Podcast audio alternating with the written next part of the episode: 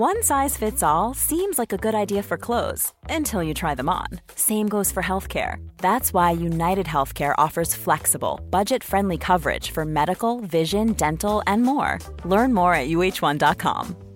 Quality sleep is essential. That's why the Sleep Number Smart Bed is designed for your ever evolving sleep needs. Need a bed that's firmer or softer on either side? Helps you sleep at a comfortable temperature? Sleep Number Smart Beds let you individualize your comfort so you sleep better together. JD Power ranks Sleep Number number 1 in customer satisfaction with mattresses purchased in-store. And now, save 50% on the Sleep Number limited edition Smart Bed for a limited time. For JD Power 2023 award information, visit jdpower.com/awards. Only at a Sleep Number store or sleepnumber.com.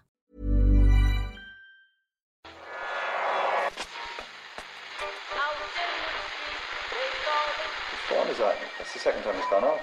They never go home. They never go home. They never go home. Those those those boys. That's yeah. They have asked for that, really. Well, you can laugh. That was the World Cup. I'm a little bit of an idealist, but having said that, I want to be like me. You don't know what you're talking about. What did you know? I'd like to stay alive for six right, lads, we're going to need it there. I'd say it to your face, and I'll say it to you now. Come down Swansfield and we'll see them, won't we? What you doing down here, you shawny man? Man delays jersey swap with another man. FIFA poised to name the best trademark. Uh, later today, Paul Merson and Phil Thompson fight the good fight for Albion. That's the country of Lower, not the club based from based just outside Birmingham. And the FA Cup third round. What a weekend it's been! Welcome to the Irish Times Second Captain's Football Podcast with Murphy and Ken. Say hello, Ken. Hi, Ciaran. How are you? Uh, well, I'm I'm pretty good. Uh, where do we start with You this? sound awful. Mm, I know, well, I, I do have a sort of a chesty cough ailment. I'm currently medicating myself quite heavily, so Mm, Yeah, yeah. if I drop off or anything over the course of this football show, it's not a reflection on your journalistic qualities. It's Absolutely. just, uh, you know, there's a there's a cocktail at work here, Ken. I'm I'm hoping that it can get me through the end of this show. Yeah, absolutely. Uh, I think I'd like to start with uh, Wayne Rooney, actually, Ken, because uh, I love Wayne Rooney's tweets, usually. Yeah. Uh, there are two kinds, briefly, I think we've talked about this before. One, where he wishes a boxer of his acquaintance well in an upcoming fight, with a few spelling mistakes, grammatical errors, etc. And then there's, had a great time shooting with at Mars Football today. It was amazing to see all of the fans support, hashtag believe. Uh, but this one over the weekend, Well, he also wishes people um, all the best when they have babies. That's another thing that he does. uh, Most recently, Harry Kane. and also Dele Alli. Uh, I believe Dele Alli's expecting a child. Well, that was the That was the implication of what Yeah. Wayne Rooney said. I mean, uh, Dele Alli and his partner seem to be blessed. Uh, this one over the weekend, though, I found it amazing that I equalled Sir Bobby Charlton's record, and this is a headline in the Mail. He speaks, of course, of George Evans' apparent refusal to swap shirts with him at the end of the game on Saturday. And I happen to think that this one is actually directly from the brain of Wayne. Uh, what Evans actually did was refuse to indulge in something that also really annoys real football men, which is gratuitously uh, swapping jerseys at the end of a game, despite the fact that you may have been absolutely hammered in that game. Uh, and yet this still ends up with old Runes getting loads of abuse. I mean, was that the highlight of your FA Cup third round? Do you you think it came from the brain of Wayne Rooney? Yeah, it came Well- from the brain of Wayne. Well, was it not in the Daily Mail? I mean, that's what he was saying. He, he was saying that Daily Mail turned it into a story, which I'm sure they did. I mean, it was it was kind of a story everywhere. Um, after people had just seen the video, which appeared to show George Evans saying, "Nah, not Nah, not not for me." into it." Yeah. But what George Evans was doing was observing the protocols. Um, his team had just lost 4 0, and he didn't want to be swapping shirts in front of everyone. He was going to do it a little bit later um, in the privacy of the dressing room tunnel area, which seems fair enough. Um, I don't know how amazed Rooney really was to see that there was a negative story about him, uh, even on a day when he kneed his way alongside Bobby Charlton in the in the pantheon of Manchester United greats. Um, that is what usually happens with Wayne Rooney, I suppose, at this point. Well, I know what uh, many people's highlight of the weekend was, and uh, that was the news that Ken's Ghouls was going to be making an appearance. Uh, we asked our Twitter followers what they wanted. The response was immediate. Over 300 votes. Uh, 1,300 votes, Ken. Uh, 58% of those who were polled wanted a complete round of Ghouls. 20% wanted shortened ghouls, and uh, a meager, well, 22% uh, wanted no ghouls whatsoever. So only one out of five of our, uh, one, only one in five of our listeners really hate this slot that we're about to do. Uh, you just can't argue with those numbers. So please, Ken, all 30, well, we're going to have 32 games over the course of the show. How about 16 now and 16 maybe later on? Something like 16. The magpie is renowned as the most intelligent of birds, and 11 magpies would probably have made a better job of this FA Cup tie than humans selected by Steve McLaren. Look that! Oh, oh, what a goal! Oh, that's a magnificent goal! Interesting. Very interesting. Oh! Ken's goals. I was, it wasn't bad, was it? West Ham nil, Manchester City five. In the wide open spaces of the London Stadium, the Sky Blues at last had the room to engage in some blue sky thinking. Toure, Nordtveit, Silva, Aguero, and Stones all struck with bolts from the blue to leave poor Slaven Bilic slavering biliously. Preston North End one, Arsenal two. It looked as though the Gunners' FA Cup hopes would come to an end in the north at Preston when Callum Robinson bundled in the opener on seven minutes, but Gunnar Ramsey's cannonball in the 46 minute level matters for Olivier Giroud's decisive late salvo ensured these Gunners would not be spiked. Wycombe 2, Stourbridge 1. It was high noon at High Wycombe as the Glass boys were polished off. Sam Wood smashed through their early resistance before Danskar hit back, but the creaking Glass boys finally shattered under the 102 kilo bulk of Adebayo Akinfenwa, noted a late winner. He's a big lad, isn't he? He's a very big lad. Wigan 2, Nottingham Forest nil. Soil erosion will be a concern for the 2017 FA Cup after this tragic episode of deforestation at the DW Stadium. Pilotics Will Grigg set the forest up in smoke before Philip Vilchut chopped down what remained of their resistance. Eric Lichaj had the chance to douse the flames with a late penalty, but unlike Robin Hood, he missed. West Brom 1, Derby 2. Uh, Matt Phillips bagged an opener for the Baggies, but the Rams butted back through Benton Inns to bag and tag the Saggy Baggies. Watford 2, Burton Albion nil. These blithe Brewers ended up in anaphylactic shock as Watford Hornets, perhaps attracted by their opponents' tasty malt sugar coating, formed a lethal blanket of stinging insects with Christian Kabasele and Jerome Sinclair delivering the venomous goods. Sutton United nil, AFC Wimbledon nil. Those who went to Green Lane to have a gander at the U's against the Wombles came away having witnessed a case of double O nothing, licensed to replay. Sunderland nil. I thought you were just going to leave out the nils. I'm, I'm, I'm impressed. Sunderland nil, Burnley nil. Black Cats are supposed to be lucky, but there was a little fortune in front of goal for these Black Cats. As the Clarets took a draw back to the home of the White Rose. I didn't say they were all going to be good, right? Stoke nil, Wolves two. The Potters were more a case of the Poppers, so loose were they at the back. The Wolves took full advantage through Costa and Doherty. Rotherham 2, Oxford United 3. The faces of the local yeomen at Millmoor were red as the home shirts as the Millers flunked their university challenge. Ryan Taylor put the students in the lead until Danny Ward equalised for Rotherham, but Phil Edwards and Kane Hemmings punished the Millers with two firm strokes of the cane. QPR one, Blackburn two. The Super Hoops were super pooped after Joe Lynch and Liam Feeney gave the Rovers an early 2 0 lead. Jack Bidwell did well to pull one back from the spot, but by that stage the oars were already effed. Norwich 2, Southampton 2. The Saints were holier than down until the last minute when the Canaries, Canaries viciously bit back through Stephen Nais- Naismith to leave the visitors harrowed at Carrow Road. Come on, Ken. It's only 16. Come on. Millwall 3, Even less than that, Bournemouth nil. Morrison, flagging, you- we can- Cummings, and Ferguson roll on the score sheet as these undiscriminating lions snacked on the cherries at the new den. Ipswich 2, Lincoln 2. The long awaited confrontation between agricultural machinery and the diabolical improvisation of the imps finished two a piece. Hull 2, Swansea nil. The Tigers gobbled up the Swans in a one sided clash at the KC Stadium. Hernandez proved he was well able for anything the Welsh side could throw at him before Timon turned a bright on time with a timely intervention to put the game beyond reach. Huddersfield 4, Port Vale nil. A great day for the Terriers of Huddersfield who slaked their thirst for blood on the squirming bodies of the Valiants of Port Vale. Jack Payne dug them out of their burrows before Kasey Palmer seized them by the neck with his sharp incisors, and Harry Bunn shook the life out of the visitors with a clinical finish. A late second from Payne would have piled on the pain for Port Vale, except they were already dead. Everton 1, Leicester 2. Sadness and confusion at Goodison Park as the Toffees came unstuck, thanks to the machinations of some cunning foxes. Lukaku sent the home supporters wild, but they were not amused by Musa's quickfire double in response. Bristol City nil, Fleetwood Town nil. Well out of its natural element, the Cod Army nevertheless fended off the ineffectual attacks of the Robins and took a draw back to their salty coastal redoubt. Brighton 2, MK Dons nil. MK Don's stroll by the seaside was rudely interrupted by some feral seagulls who swooped twice, twice through Kayal and Hemed. Pronouncing words is more difficult than you. It is after Hemed to lead the Extended period of visitors dripping with filth all the way back to Milton Keynes. Okay, I, I think that will do for now. I was, it wasn't bad, was it? See, this is the problem with democracy. Yeah. It's not, you know we've seen a lot of we've seen it exposed a few times now. This is what this is what people wanted.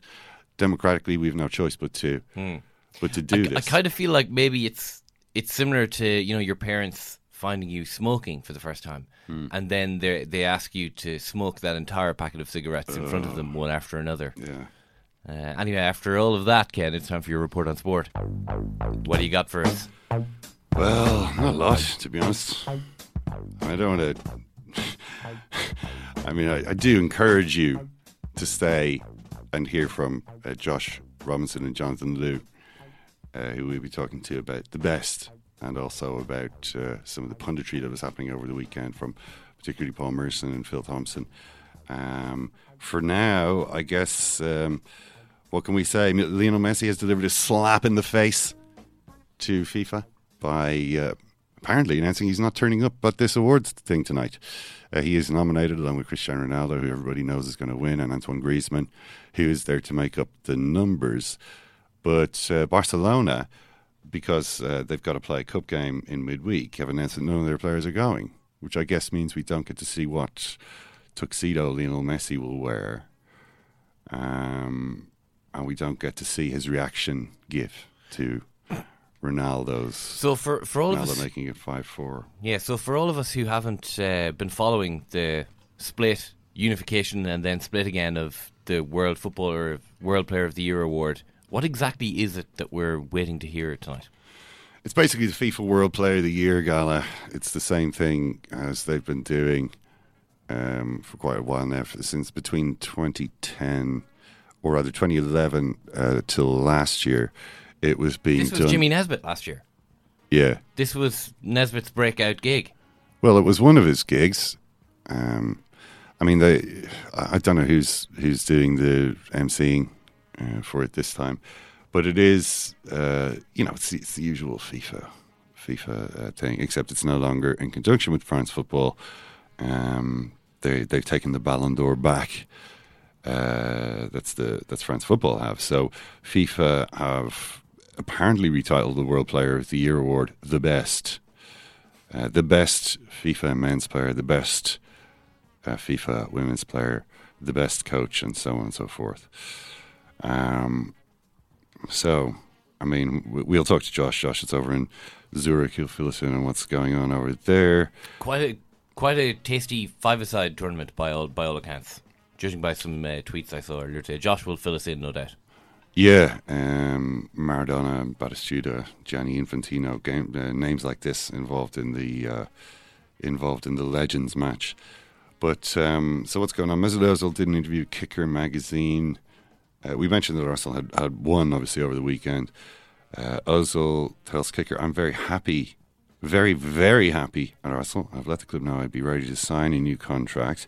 Fans know I want to stay. Now it's just down to the club. However, it appears that there are some conditions to Ozil's um, willingness to sign. Uh, if he hasn't signed, it's because he's still waiting to hear back on a couple of key issues. One of them, you'd imagine, well, the, the one that's been the angle that's been played most is the money angle. He's obviously uh, wants to be rewarded appropriately for his contribution, but also um, he uh, he doesn't want to end up playing for a manager maybe he's not so keen on. Because he says the club knows I'm here most of all because of Arsene Wenger. He's the one who signed me, and he's the one whose trust I have. The club also knows I want to be clear uh, what the manager is going to be in the future. So Arsene Wenger obviously is out of contract in the summer. Well, you know, maybe he'll get another one. It wouldn't it wouldn't be a huge surprise if he did. Uh, but it sounds as though Ozil is possibly delaying a little bit until he finds out who his coach is actually going to be. Hmm. What do you think Arsenal fans' reaction to this is?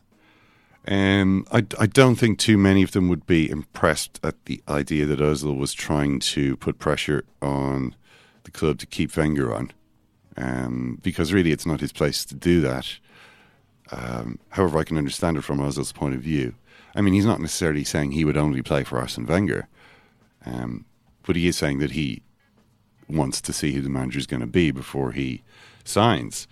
Which uh, I suppose uh, you know a lot of supporters might might think, well, you know, who, what business is it of yours? You know, you're going to give your best for that shirt. It's about the shirt, not the manager. Mm. Um, but obviously, players don't really feel like that. He also had uh, dismissive words for uh, Thierry Henry, um, who accused him of holding the club uh, hostage, which I thought was quite an inflammatory way to put it. Uncharacteristically inflammatory comment from uh, Thierry Henry. He says, everyone has, this is Ozil anyway, says, everyone has a right to say what they want, but what they have to say doesn't interest me. Ex players or other people who have a view don't know what's actually being said between me and the club. So, um, that's the situation with him. It doesn't sound as though he's he's going to sign anytime soon, at least until they get that manager thing sorted out. Meanwhile, um, it's reported that Paris Saint Germain have been onto Alexis Sanchez saying, "You don't sign, you don't sign either," because once in the summer he'll be down to one year. Mm. They uh, say that they're going to, or are putting it about that they're going to try and uh, sign him then. Um, and it's the kind of deal which, at this stage, you know, if if unless Arsenal's kind of form does improve over the next uh, couple of months, you could see him possibly being interested in that move. Um, yeah, you know, for sure. From a financial point of view, it's obviously PSG can probably make it worth his while. Um, but from the Champions League point of view, maybe PSG are also a better bet than the club that he's currently at. Yeah, maybe maybe, um, maybe that will. Uh, if you're an Arsenal fan, the idea of Oz getting of Ozil and Wenger being taken together or leaving as a pair, maybe there's like a, you know, there, maybe there's a constituency of Arsenal supporters who would think that, well, okay, that's maybe not the worst deal I've ever heard. Yeah, I mean, I think uh, you know, I think they do like Ozil, but I think of the two, the one that most would like to, if you could only hang on to one of these two players, it would be Sanchez. Everybody, well, not everybody, but I think, uh, I think, I think most people would probably think that because uh, of the attitude that it's really a question of attitude. It's not really a question of of ability or technique. Um, technically, I think Ozil is every bit as good the question is what happens in the games? What happens from minute one to minute 90? Sanchez, maybe it's unfair. You know, I mean, it's Ozil just has that kind of style that makes it look like he's not too bothered. It just has to do with his posture and the way that he moves. You know, he's there's something slightly droopy and rakish about him. You know, he's he just looks as though he's kind of unruffled by all this. Whereas Sanchez really obviously care, cares. Maybe it's just a question of that he's more effective at playing the kind of you know wearing his heart in his sleeve in a way that's calculated to appeal to supporters. I don't know, but uh, one way or the other, I think people just think he cares more. And it is a very effective. It's very effective as well. Like that that idea of running around chasing lost causes hmm. actually does endear. I mean, there's you can do a thousand things you know, that are less showy. That one thing is you know very quickly gets people on on your side. Yeah, and it is infectious as well. I mean, if you have a player who does that, then you've got more chance of your other players doing it. Um, I do think that that Sanchez has that effect on his teammates, which I don't. I'm not sure if Ozil does play them nice passes, he plays some nice passes all game, but I don't know if he really gets them thinking, okay, winning this game is the most important thing in my life. Um, in the way that the other one does. But what else is going on? Zlatan has won a defamation case in Sweden.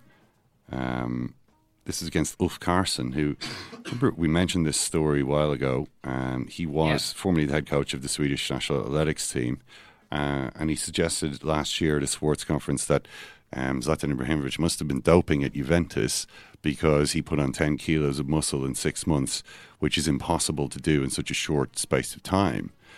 Um, he was saying that was his. Uh, that was his view mm. as a kind of you know somebody who knew a little bit about exercise and about physiology. Um, he repeated then in an interview the uh, newspaper Nya Tidning saying, "I think he was doped. I am convinced." Well, uh, Zlatan sued him, and Zlatan has triumphed in that case. Uh, what do you think the payout is here? Oh. Uh, 500,000 euro? See, this is this is what we all think. This is what we all think in, in a country like Ireland. We assume that if if uh, there's Well, libel. there's- that if a defamation suit is, is is upheld, if you say something like that, I mean, it's a fairly serious accusation uh, about you know someone like Zlatan, a high profile figure, to suggest that his success owed something to doping, we kind of immediately start thinking in terms of a gigantic payout.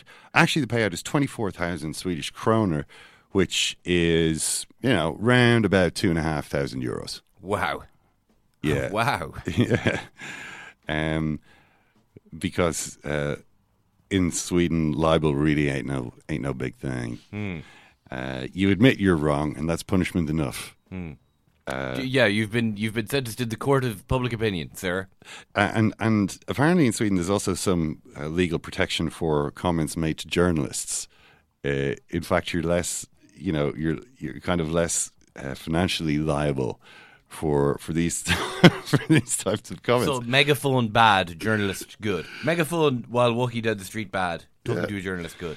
So, um, so twenty four thousand kroner. It's still it's still going to sting a little bit, but uh, Zlatan's made his point. Uh, nobody ended up being financially ruined, and everyone carries on from here, I suppose. So, uh, I don't know how Sweden has managed to avoid collapsing into barbarism with uh, libel laws as soft as this, but somehow they're uh, they keep on trucking. So we've already spoken about Wayne Rooney, but Manchester United progressed rather serenely to round four of the uh, the FA Cup uh, at the weekend. Yeah, although they have an injury now to Marcus Rocco. Now Mourinho is saying he's not, he doesn't want to sign anyone in January, which I kind of thought he might be about to sign Jose Font from Southampton because Font put in a transfer request. There was talk of United trying to sign him in the summer. Obviously, that didn't happen. But since then, he's asked Southampton, uh, or he's told Southampton he wants to leave. Um, so we'll see if that happens. I mean, clearly, Font is a George Mendes player. Um, so he's a player who's on Jose Mourinho's radar, let's say. Um, and at the moment, he's got uh, Smalling, uh, you know, Jones, um, and he's and he's lost Rocket. So that's not. Uh, that's And not ideal at the. African Cup of Nations. Yeah, exactly. He was also speaking. Uh, they've got United have got to play Hull in the semi-finals of the EFL Cup this week, um, and Hull obviously have got a new manager now, uh, Marco Silva, who uh, won his first game in charge against Swansea Mhm. over the weekend. This is against another side with the new manager, Paul Clement. We'll be talking a bit about Marco Silva, whose appointment uh, created a bit of consternation, certainly in the Soccer Saturday studio. Um, Mourinho, as a compatriot, uh, is uh, takes a takes a more um, positive view of Marco Silva's arrival in English football. I would say so. He's an, a new manager, an intelligent guy. He'll organise his team for sure. I spoke to him on Friday. He knows it's difficult because they're bottom of the league, but it's a big opportunity for him. He's a good young coach. He went to Greece. Nobody knows he was champion there. Now he comes to the big one. It's a big opportunity. I hope he loses three matches against United and wins all the rest. His formation uh, was always good. Uh, he's very stable. In spite of being him being so young, he's he's like 40 this year. He's experienced. He's mature. I look forward. I'd love him to do well, but it's hard to jump from the bottom of the league. Um, so the question is, uh, you know, who will who will play? I mean, obviously Manchester United made a few changes for the game against Reading, the cup game. Uh, he says against Hull, I'll play with fresh players. It's easy to know our teams: Latan, Pogba, Valencia, Herrera. Um, to win it, we have to win three matches. So they have to play Liverpool also this weekend. Liverpool are also involved in the Carling Cup semi-finals. They've got to play Southampton. Um, and the question, I suppose, arises whether you know how big a priority this competition is. Mourinho says, for big clubs, a competition is a competition. I was never good at choosing them. You get a very, very busy fixture list, but you're in these competitions to try and win. I always felt it's a cup. I won it twice in Cardiff. At Wembley, the meaning is better, so why not try? We're going to try. Um, so we'll see how it works out. Uh, the um, well, the other half that that uh, obviously I said Southampton and Liverpool. Liverpool had a fairly disappointing uh, game. Well, it was it was interesting to see um, the reaction to this. There was quite a lot of criticism for the fact that they couldn't beat Plymouth at home, but it was the youngest side that the that had ever been Mm. picked apparently in the history of Liverpool Football Club. So it was. I mean, it was it was essentially a youth side. We were talking with Lucas Leiva. Yeah, we were talking a couple of weeks ago about uh, David Moyes getting a little tetchy at being des- described as the most defensive team that Jurgen Klopp had ever seen. Hmm. I think if you asked Jurgen this morning, uh, David Moyes would no longer be at the top of that list. I mean, it was quite hilarious, really, what was going on. But uh, I mean, it seems. Well, I, I couldn't see the problem with that. I mean, Oh, well, uh, of Steve course there's no McManaman was on the Yeah, commentary bizarre. lambasting Plymouth for for defending. Well, what else was Show some ambition, League Two side Plymouth. You know, I Bizarre. thought so someone pointing out, well, this is Manchester United played more or less the same way at Anfield. You know, when they, when they went there earlier in the season. So for Plymouth to do it, I mean, McManaman was basically making the point that look, this is not, you know, this isn't like a strong Liverpool team. This is a kind of a reserve team. So you could actually try um, to be more positive. I don't know. I mean, they obviously felt it was. I mean, we, we have reached a point where a big club like Liverpool probably has, you know, their reserve side probably is stronger than, you know, than Plymouth. Um, I mean, it clearly looked that way the other day, but they they obviously couldn't uh, score. I just don't really see how big a deal it is. I mean, clearly there's the, the you know, the they now have an extra fixture. Um, it's not too cool, but it's not the worst thing in the world. Said Klopp, who presumably will just play the second fixture with the same, Hmm. uh, with with a similar type of team. You know, I don't think he's too interested really in. I don't think you can double down on the, or I don't think you can uh, at this juncture try and change it round and say, right, okay, well, we actually really do care about the FA Cup, so now we, we drive all the way down to fly all the way down to Plymouth No. and play your top team there. I don't certainly don't think that's how that's going to pan out. No, basically same. Also, it was uh, emerging there that Roberto Firmino became the latest victim of a burglary uh, among Liverpool players. This is just before Christmas. Um, very sad. Uh, forensic tests have been taken at the property, the Daily Mail reports, and the gang are believed to have been wearing hoods, with one in a blue puffer coat. So, So- there's a couple of hot leads then, is, is what you're telling me. Yeah. uh, Okay, fair enough. That's uh, that's pretty much it for your report on sport, Ken. I accept your challenge. I call out Mickey Rourke and Steve Nash. Here we go. Stop it. It's one of those things. Stop it. How many players can do this? Duffman can never die. He's 34 years old.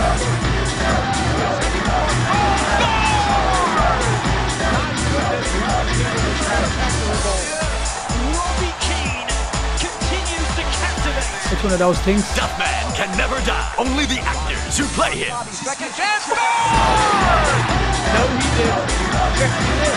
No, he didn't. Do you think Robbie Keane just said, you know what? Any questions about me being the MVP of this league? I think he just said right there. Oh yeah. He's got more of a tan than me, So, as you mentioned there, uh, Ken, Paul Merson and Phil Thompson went off on one a bit on Sky Soccer Saturday uh, over the appointment of Marco Silva as the new Hull City manager. Yeah, I think we can we can probably hear a couple of clips of, of what Merson and Thommo had to say. Why has it always got to be a foreign manager? I've got nothing against foreign managers. Don't get me wrong. You know, when Klopp come in, Pep Guardiola, these are top draw managers. What, what, what is this geezer any different to Gary Rowett? Yeah, but, but, but I mean, Allow. I know they top draw managers, but we, we've had it with David Wagner, and nobody had heard of David Wagner when he came in at Huddersfield. Yeah, but we were a- all critical. No, but uh, he's, of at, that. he's at But look how- Huddersfield. That's not. Premier League. He's at Huddersfield. That's Championship. Yeah, start off.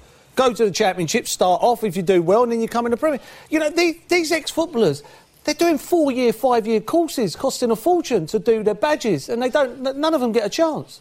None of them get a chance. But what does he know about Hull? Exactly. What What's does he, what's he know about the Premier League? What is it? Ex- What's he know? It is quite astonishing that they've plumped for somebody like this. I totally agree. It's just baffling when there's a lot of people out there who know about the Premier League, know what's maybe required to dig in. He's not got a clue. It's another slap in the face to all our British Thank coaches and managers and what they have done to make this appointment for six months is just embarrassing to the, to the football. club. Well, Jonathan Liew, the Daily Telegraph, is waiting on the line. Jonathan, I wonder what you uh, thought when you heard all that over the weekend. Um, well, first of all, I was highly amused. Um, for uh, I mean, it, it was it was a pretty uh, astonishing, even by the standards of of Soccer Saturday, quite an astonishing rant, as I guess you have to put it. Um, and uh, I, I thought it was uh, I thought it was xenophobic. I thought it was slightly uh, sli- slightly sinister in in its its kind of demonization of the other, and I, I guess the idea of uh, you know somebody uh, signing for Hull City, who, who, Paul Merson has never heard of, is clearly a great affront to Paul Merson, and, and I, I, think we saw a lot of the same, sort of the same reaction to Bob Bradley. Do you think it was a completely unreasonable position, though? I mean, do you think that English football, or the Premier League anyway, owes nothing to, doesn't have any extra responsibility to English football men? Um, I think that there's a, there's a very, very valid issue about English managers uh, further down the further down the, the divisions getting a big chance. Um, and I think we're talking about new English managers here, which is why you know when Merson talked about Gary Rowett, uh, he's pretty much the in vogue guy at the moment. Um, because if you see the number of Premier League jobs that is going to British managers is actually pretty high, but it tends to be a lot of the same guys. You know, Moyes, Allardyce, Pulis, uh, all kind of rotating around the same jobs, and uh, we're seeing with, you know, with Paul Clement and uh, uh more recently, uh, yeah, Paul Clement more recently, Gary Monk at Swansea. Um, there, there are very few chances for for young English managers to come through, and I, I I think that that's more the issue. But but where Paul Merson has really got it confused is, is conflating this idea of Premier League experience and being English. Because if you think about it, how how many young English managers out there have Premier League experience? Yeah, I mean, it is it is striking the way in which the English managers, and, and including even some of the established names that you mentioned, British managers, I should say, because not just English guys, but some mm. of the established names you mentioned, you know, guys like um, Sam Allardyce, Tony Pulis, uh, Sean Dyche, and so on, do appear kind of united in their uh, in their feeling that they're not getting a fair crack of the whip. Yeah, and and how long was Allardyce out of work? I mean, how long was Pulis out of work? It's um, I, th- I think it all stems from a fairly um, I mean, I, I, I, hate to politicize things like this, but I really do think there is a political element, which, which I guess has come out in the last few months, with what, has been happening in in Britain. Uh, you know, more more generally. But there is a kind of there is a sense that the Britain, the traditional Britain, is under siege, and there are you know it, it's being swamped with uh, you know. F- British jobs for British workers, that kind of thing. It's, it's been swamped with foreign labour, cheap foreign labour, trendy foreign labour, and, and there's uh, there's there's a real kind of concerted movement against it, which I think is is reflective of, of more broader political patterns. Yeah. Well, I, I mean, that, that immediately, it, it, was so striking about this panel is how closely it resembled those kind of post Brexit interviews with, you know, panels of Brexit voters complaining about immigrants sort of creaming off all the best stuff. Um, so it's no surprise that you do. Uh, politicize it. I just wonder why, whether, whether, uh, why you think it is that, that these managers aren't maybe getting that much of a chance. I mean, is there an element of prejudice against British managers, or, or the idea that um, is there is there a, sense that British managers ultimately aren't really that good? I mean, the phrase that Phil Thompson used was, "What does he know about the Premier League? About what's required to dig in?" Just those words, "dig yeah. in," sort of suggests that the mentality is maybe um, a little bit more old-fashioned than what Premier League, a lot of Premier League owners are looking for. Well, that's that's I think hit the nail on the head because we're not we're not really talking about prejudice here so much, in my view, as the very opposite of prejudice, which is essentially sound judgment. There's a reason that uh, the big Serie A clubs and, and, the big La Liga clubs are not queuing up to to hire British managers in the way that they were maybe in the, in the 1980s.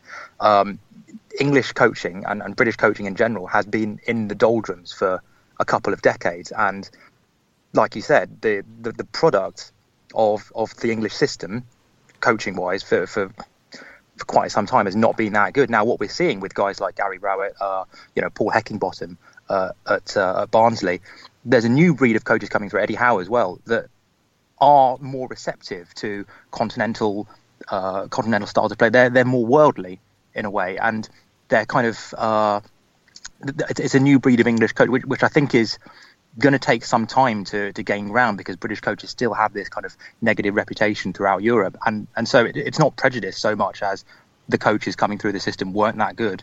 Uh, and that's going to take you know quite a long time to shift that perception. It is the case that there's a majority of foreign coaches in the Premier League at the moment, um, but when you look through the English football pyramid, you know which is bigger than than uh, anyone else's, uh, certainly in Europe, um, it's 71 out of 92 clubs that have. Uh, British managers. Do you think it's enough? I mean, is it is it a legitimate response to, to sort of turn to someone uh, like Merson or Thompson who's making these sorts of points? He says, uh, and to say, look, there is an English league for or a British league for British players and coaches. It's called the Championship. It's actually one of the biggest leagues in the world. I mean, there is the opportunity there for a talented coach to prove uh, himself. and make a very good living. I, I think we're even seeing with the, with the money that's flowing down from from the Premiership to the to the Championship teams that is there really a huge difference in status, prestige, opportunity between the Hull City job and say the Brighton job or a big club like Leeds or Aston Villa? Um, there there are very very good jobs out there in in uh, you know the Championship and League One which are go to British managers, but equally uh, you, see guys like David Wagner at Huddersfield. The field is becoming broader, and you know when when you open your economy, when you open your market to the best and brightest talent from around the world, and, and, you, you essentially try and make it as, as much of a, a level playing field as you can. Uh, that that surely is only going to going to increase the quality across the board, and and English coaches uh, are going to have to going to have to step up, and, and we're seeing signs that some of them are. I mean, I do think it's interesting the way you, you can kind of see uh, the wider situation reflected in this, like uh, Soccer Saturday panel discussion. Um, and I think for for a long time, uh, English football, the Premier League, has has maybe been a bit self satisfied in how it's looked at itself as being a functional model of of multiculturalism, a kind of a successful uh, internationalist enterprise.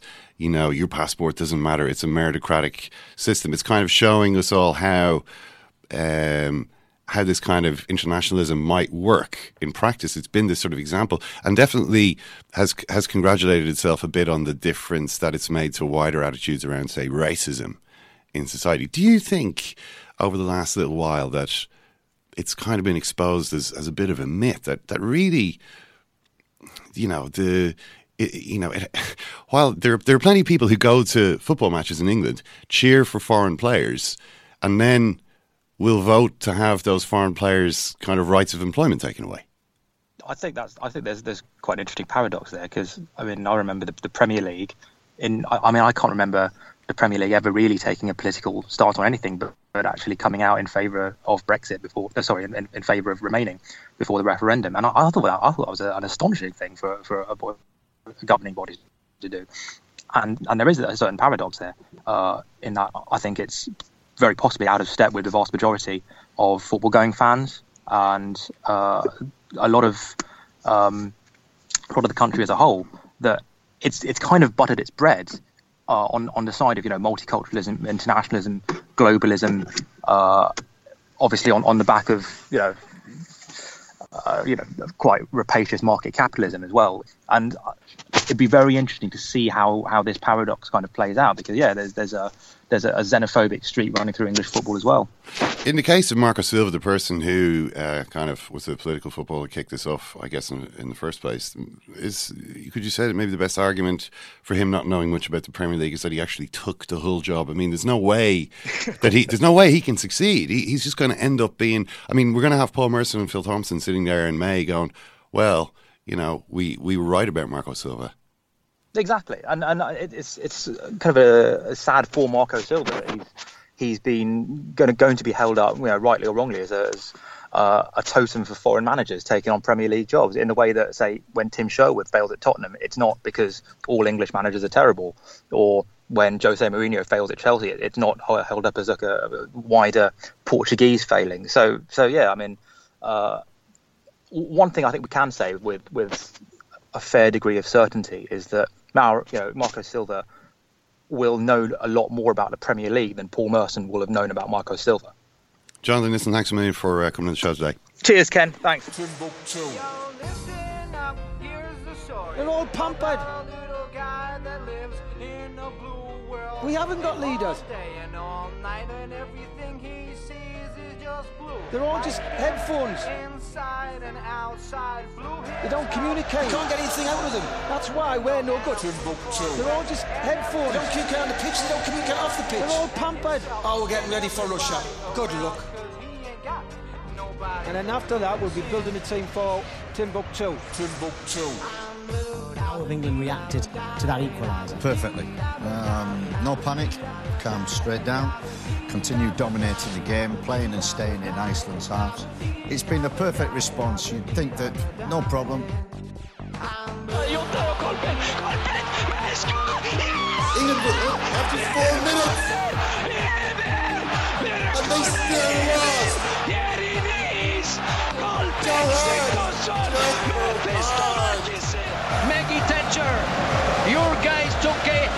Beating.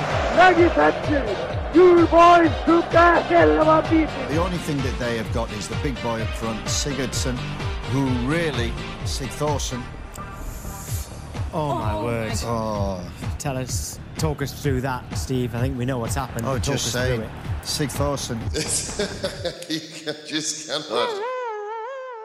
Who is the best? It's a question as old as time itself, and FIFA are about to answer that most vexed of questions in Zurich tonight. But before we go over to Zurich, I think it's time for some more of this.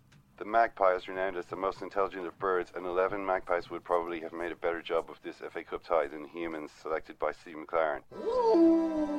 News. News. News. Interesting. Very interesting. Oh! Ken's goals. I was, it wasn't bad, was it? Brentford 5, Eastleigh 1. The Spitfires of Eastleigh proved no match for the Busy Bees of Brentford. Barbet Field, Vibe, Field and Soares provided the sweet, sweet honey as Eastleigh's boys ended up bailing out over enemy territory. For you, Tommy, the FA Cup 2017 is over. Bolton nil, Palace nil. The Trotters snored, the Eagles soared, nobody scored. Blackpool nil, Barnsley nil. Both the Tangerines and the Tykes respected the old-fashioned romance of the Cup. Nobody wanted to score on this, the first date. Barrow nil, Rochdale two. It proved an uphill struggle for Barrow, who soon found themselves careering down Dale and out of the cup thanks to Ian Henderson's brace. Accrington Stanley two. There was a, look, a sideways look there during that that betrayed a lot of Ken's feelings about that particular match. Fine. Accrington Stanley 2, Luton Town 1. Goals by Sean McConville and Omar Beckles meant Stanley could stand over the prone body of the Hatters, screaming, Say my name, say my name. After this chilling display of superiority at the Crown Ground, for once, nobody was asking, Who are they? Manchester United 4, Reading nil. The biscuit men of Reading probably sensed that Wayne Rooney was the man to fear, and the England captain just took just seven minutes to feast on their sweet biscuity flesh. Martial proved partial to his chance when Reading offered it up before Al Habsi made a hash, and Rash the Bash made a big splash. Spurs 2, Villa nil. Lions against Cockerel sounds like a fascinating if lopsided blood sport, and so approved at White Hart Lane, though not in the way you would expect. These Lions were gentle, the Cockerels strutting and angry. Ben Davies leapt in a flurry of flying feathers to bewilder the prepared visitors before Son dispatched them with a late stroke of his sharp spurs. Middlesbrough 3, Sheffield Wednesday nil. The towers of the ICI plant twinkled down on the riverside as these visiting owls succumbed to the smoggies. Grant Leadbitter might as well be called Grant Lead poisoning for the toxic effect his opener had in the wise but frail birds. Negredo and de Roon gleefully ran up the score. Chelsea 4, Peterborough 1. Doubtless a fine collection of ghouls by Pedro, Willian, and Batshuayi, but this was the story of one brave lion cut down in his prime as Lion King John Terry got his angles wrong and chopped down Lee Angol to earn a scarcely deserved red card. Liverpool nil, Plymouth nil. Pilgrims travelled in their droves to find one of the great cathedrals of football guarded by a youthful group of acolytes. Nobody seemed quite sure what to do, so they stood around for a while and went home. Cardiff 1, Fulham 2. The Blues of Cardiff briefly led through Pilkington before Johansen and Sessegnon ensured that it was the Cottagers who came away from this brief grapple with a twinkle in their eye. That's it. That's actually That is actually it. Yeah, that's all. Wow. Ken, well, I'd like to thank you for that. Ken's goals. I was, it wasn't bad, was it? Democracy doesn't work. That Herculean effort. I know that. I'm, re- I'm really genuinely surprised you didn't just leave the nil else out. I mean, it is Ken's ghouls. It's not Ken's ghoulless draw Yeah. match reports. Well, there was just there was a lot of nil nils. Because I, was watching matches today on Saturday night. I was like, well, Ken's going to be delighted with this. The amount of nil nils. Yeah, no, no, no. They're at least they're sure. Nothing if not a completist, Ken. Yeah. Uh, Well, I feel as though we've had a lot. I mean, it's always this this weekend, you know. This weekend every year, such a great weekend for football. Such a great great weekend for this show. There's always so much to talk about. Um, and in in order, I think, to complete the excitement that we're feeling, um, all that's really left to us to do is to go to Switzerland and Zurich, uh, the city of Zurich by the lake, where Josh Robinson of the Wall Street Journal is waiting to talk to us. Josh, you have uh, got the call again to go over to this FIFA ceremony, but it's the best. I understand this here. This is they're they're calling it the best. The best is seriously what FIFA have gone for. Listen, they've kept it simple. It's just the best. Uh, so that's that's the whole name. So, do we have any idea, or have people sort of has the story kind of emerged as to how the split with France football happened? Because I mean, I, I remember being at the World Cup in South Africa when this partnership was announced. It, it ran for I guess six or five or six years, uh, and now we've split again to Ballon d'Or and FIFA the best. Do we know what went on there? I think it's part of a larger effort of FIFA just to bring things back in house. Um, since the end of the, the Blatter years, they've they've really just wanted to take back control of every possible revenue stream, and that I mean we're talking in the big picture, we're talking about tickets and marketing and things like that. But I think right down to uh, the smaller things like the best. This thing actually makes money for them. They must think it does. Um, I, I think it's an effort really just to control every aspect of their branding. Why share it with France football when they could have it in house? I think that's uh, their view. Is there any debate? I mean, one possible reason is that there is now uh, a debate over which is the more prestigious award. I mean, what what you know, what's what's the thinking in that? The France football one is the one with the history. Yeah, but if it gets people talking about it, um, I think they're just perfectly happy for the publicity and for people to be talking about football and not anything else. So, what kind of uh, spread have FIFA put on in order to remind everyone that the best is the best? Well, the uh, the event is tonight, and they've, they've rented out a hall, and they'll do the the usual um, sort of red carpet and, and outrageous suits. Um, but this morning is the uh, the the auxiliary event, and that's a, a legends tournament that uh, has thrown up some pretty awkward combinations because on the same pitch we've got Gabriel Batistuta, Diego Maradona, and I've just actually witnessed Diego Maradona being held back at a penalty by uh, CONCACAF president Sunil Gulati. what was uh, Diego's reaction to that? Uh, well, he's been complaining a lot um, in these games. Uh, I've seen about 40 minutes of him, and about two minutes of those were spent not talking. Right. Uh, Gianni Infantino uh, partnering Gabriel Batistuta up front? Yeah, well, I guess when you're the boss, you get to pick the teams, right? He's given himself Maradona and Batistuta in his uh, in his pickup game, and with all of that in front of all those legends, uh, he skied one from about eight yards out. So he did. He did get a touch on the ball. Oh yeah, yeah. It's his touch is not quite up to uh, the quality of some of the others. Yeah, yeah, yeah. The uh, the actual award tonight, or or the the men's best player award, seems to be uh, more or less, uh, you know, decided already. Yeah, it looks like it's going to head to Cristiano Ronaldo. There's really not much argument about it because they figure, it, as always with these awards, it becomes rather than an award for who's performed the best or who's been most valuable to their team, it becomes an award of who's won the most awards. Um, and like uh, kind of like Hollywood, things just pick up momentum, and I guess Ronaldo is uh, winning the Golden Globes as well. Is there is there a similar? Um, is there a similar sense of uh, we already know who the winner is with the women's award? Marta Carli Lloyd and Melanie Behringer, I think, are the nominees.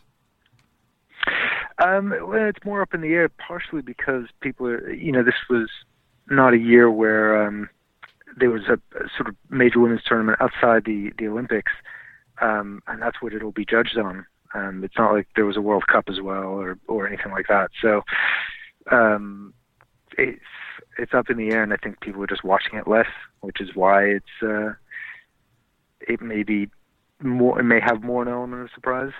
Um, do you expect to see from any of these uh, footballers any political statements? I mean, you mentioned the Golden Gloves. We've seen there were a couple of that. Um, Carli Lloyd, I think, maybe has had uh, has had things to say on the anthem protests in the United States over the last few months.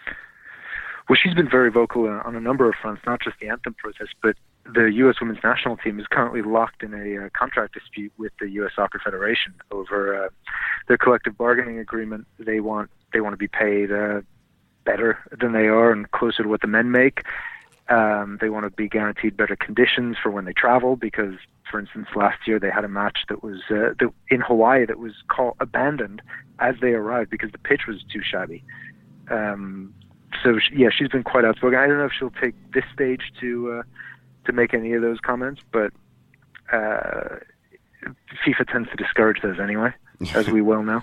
Yeah, yeah, yeah. I, I see that the coach, the coach award is maybe the most competitive here because you've got three uh, guys, Claudio Ranieri, Fernando Santos, and Zinedine Zidane, all of whom have done actually quite amazing things uh, this year. I mean, it, it could you could make an argument for any one of these guys winning. The most famous is Zinedine Zidane. So does that mean he will win?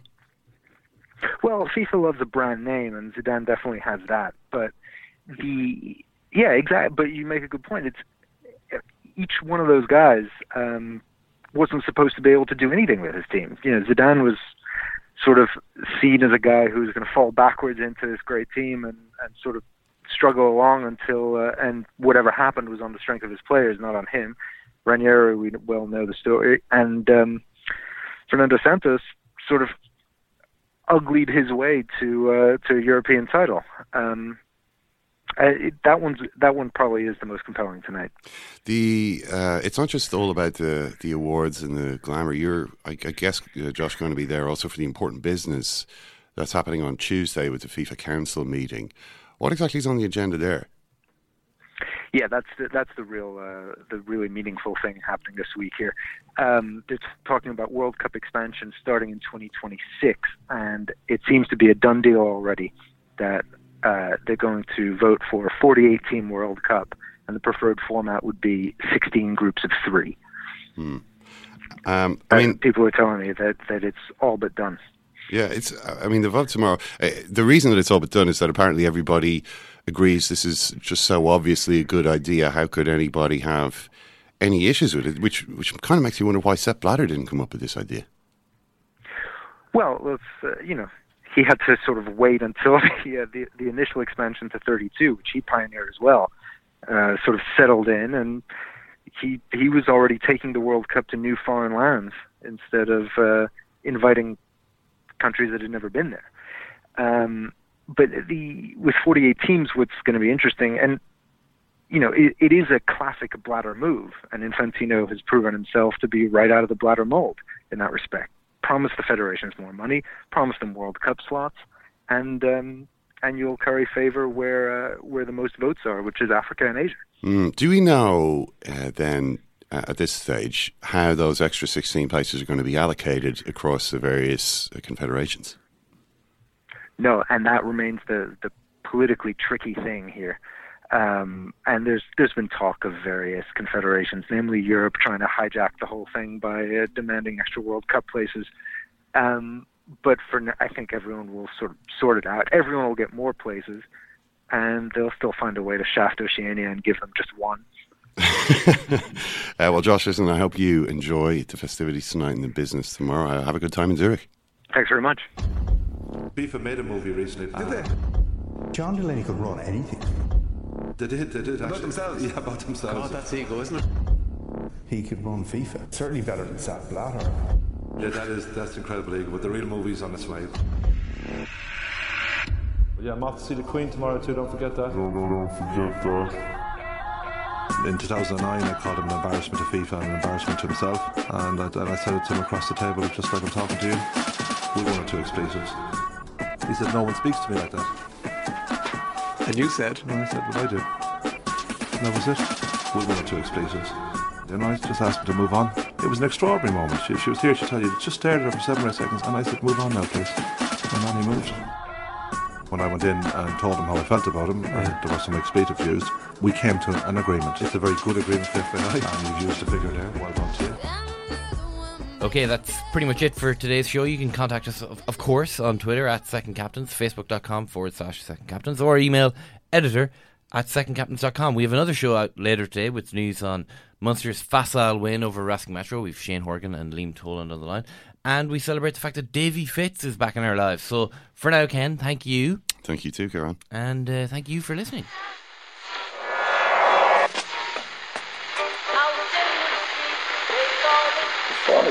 That's the second time it's gone off. They never go home. They never go home. They never go home. Those those those boys. Mom deserves the best, and there's no better place to shop for Mother's Day than Whole Foods Market. They're your destination for unbeatable savings, from premium gifts to show-stopping flowers and irresistible desserts. Start by saving 33% with Prime on all body care and candles. Then get a 15-stem bunch of tulips for just $9.99 each with Prime. Round out Mom's menu with festive rosé, irresistible berry chantilly cake, and more special treats. Come celebrate Mother's Day at Whole Foods Market.